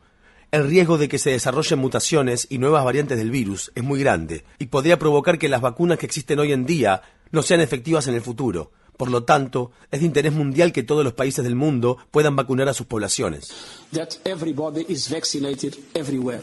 Cuba inició el miércoles una campaña de vacunación generalizada con dos vacunas contra la COVID diecinueve creadas en el país. La última fase de ensayos clínicos de las vacunas Soberana cero dos y Abdala no concluirán hasta al menos junio, pero las autoridades cubanas afirman que los beneficios de comenzar en este momento el proceso de vacunación superan a los riesgos. Un nuevo informe de la Agencia de Protección Ambiental muestra que Estados Unidos enfrenta desafíos sin precedentes por la crisis del cambio climático. Esto incluye temporadas más fuertes y largas de incendios forestales, olas de calor más frecuentes, aguas más cálidas y más inundaciones. El informe se retrasó tres años bajo el gobierno de Trump, que desestimó la crisis del cambio climático y el calentamiento global provocado por los humanos. El director de la Agencia de Protección Ambiental de Estados Unidos, Michael Regan, afirmó que no hay ciudad, pueblo o comunidad rural que no se vea afectado por la crisis del cambio climático. En Estados Unidos, tras el ciberataque que sufrió el viernes pasado el oleoducto Colonial, afirma que ha comenzado a reanudar sus operaciones. El oleoducto Colonial, propiedad de las empresas Royal Dutch Shell, Koch Industries y otras, se usa para transportar casi la mitad del suministro de combustible de la costa este del país, desde el estado de Texas hasta el estado de Nueva Jersey. Dos tercios de las estaciones de combustible del estado de Carolina del Norte están actualmente sin suministro. El oleoducto Colonial declaró que tomará unos días para que el suministro vuelva a la normalidad, al tiempo que al algunos conductores se apresuraron a acumular gasolina en medio de la escasez y el aumento de precios de los combustibles. Los republicanos de la Cámara de Representantes de Estados Unidos han votado a favor de destituir a la congresista del estado de Wyoming, Liz Cheney, de sus funciones de liderazgo por haber votado a favor de someter a juicio político al expresidente Trump a principios de dos mil veintiuno, así como por haber señalado que Trump mintió sobre la existencia de fraude electoral en las elecciones de dos mil veinte. Más de cien republicanos, incluidos exgobernadores, miembros del Congreso y secretarios del gabinete, han amenazado con formar un tercer partido si el Partido Republicano no rompe su lealtad incondicional a Donald Trump. En Estados Unidos, el fiscal general Merrick Garland dijo el miércoles a los legisladores que los grupos de supremacistas blancos en Estados Unidos representan una amenaza creciente. Según el F B I, la principal amenaza de terrorismo doméstico en Estados Unidos Unidos, proviene de extremistas que tienen motivaciones raciales o étnicas, específicamente de aquellos que defienden la superioridad de la raza blanca. Garland también le expresó al Comité de Asignaciones del Senado que la mortal insurrección del seis de enero en el Capitolio de Estados Unidos fue la amenaza más peligrosa para la democracia que ha presenciado hasta el momento. En el estado de Minnesota, un juez concluyó que hubo factores agravantes en el asesinato de George Floyd cometido por el exoficial de policía Derek Chauvin en mayo de dos mil veinte en Estados Unidos. Los factores que el juez consideró como agravantes son: Chauvin abusó de su posición de confianza y autoridad autoridad, actuó con especial crueldad, cometió el crimen en un grupo con al menos otras tres personas y el hecho sucedió mientras había menores presentes. La conclusión del juez significa que es probable que Chauvin enfrente una sentencia más larga por el asesinato cometido. La sentencia de Chauvin está programada para el veinticinco de junio. La red le informa. Bueno, señores, enganchamos los guantes. Este próximo domingo vamos a darle cobertura a la votación especial de delegados estadistas. Van a tener la oportunidad de enterarse de lo que ocurra a partir de las cinco de la tarde en boletines a través de nuestra página web y nuestra página en Facebook, Red Informativa P R. También boletines a través de las emisoras que forman parte de la Red Informativa de Puerto Rico. Y entonces regresamos el lunes a las tres de la tarde con el noticiero estelar de la Red Informativa. Siempre lo escuchan por las emisoras que forman parte de la red y por doble u doble u doble u punto red informativa punto net. Hasta entonces, que la pasen bien.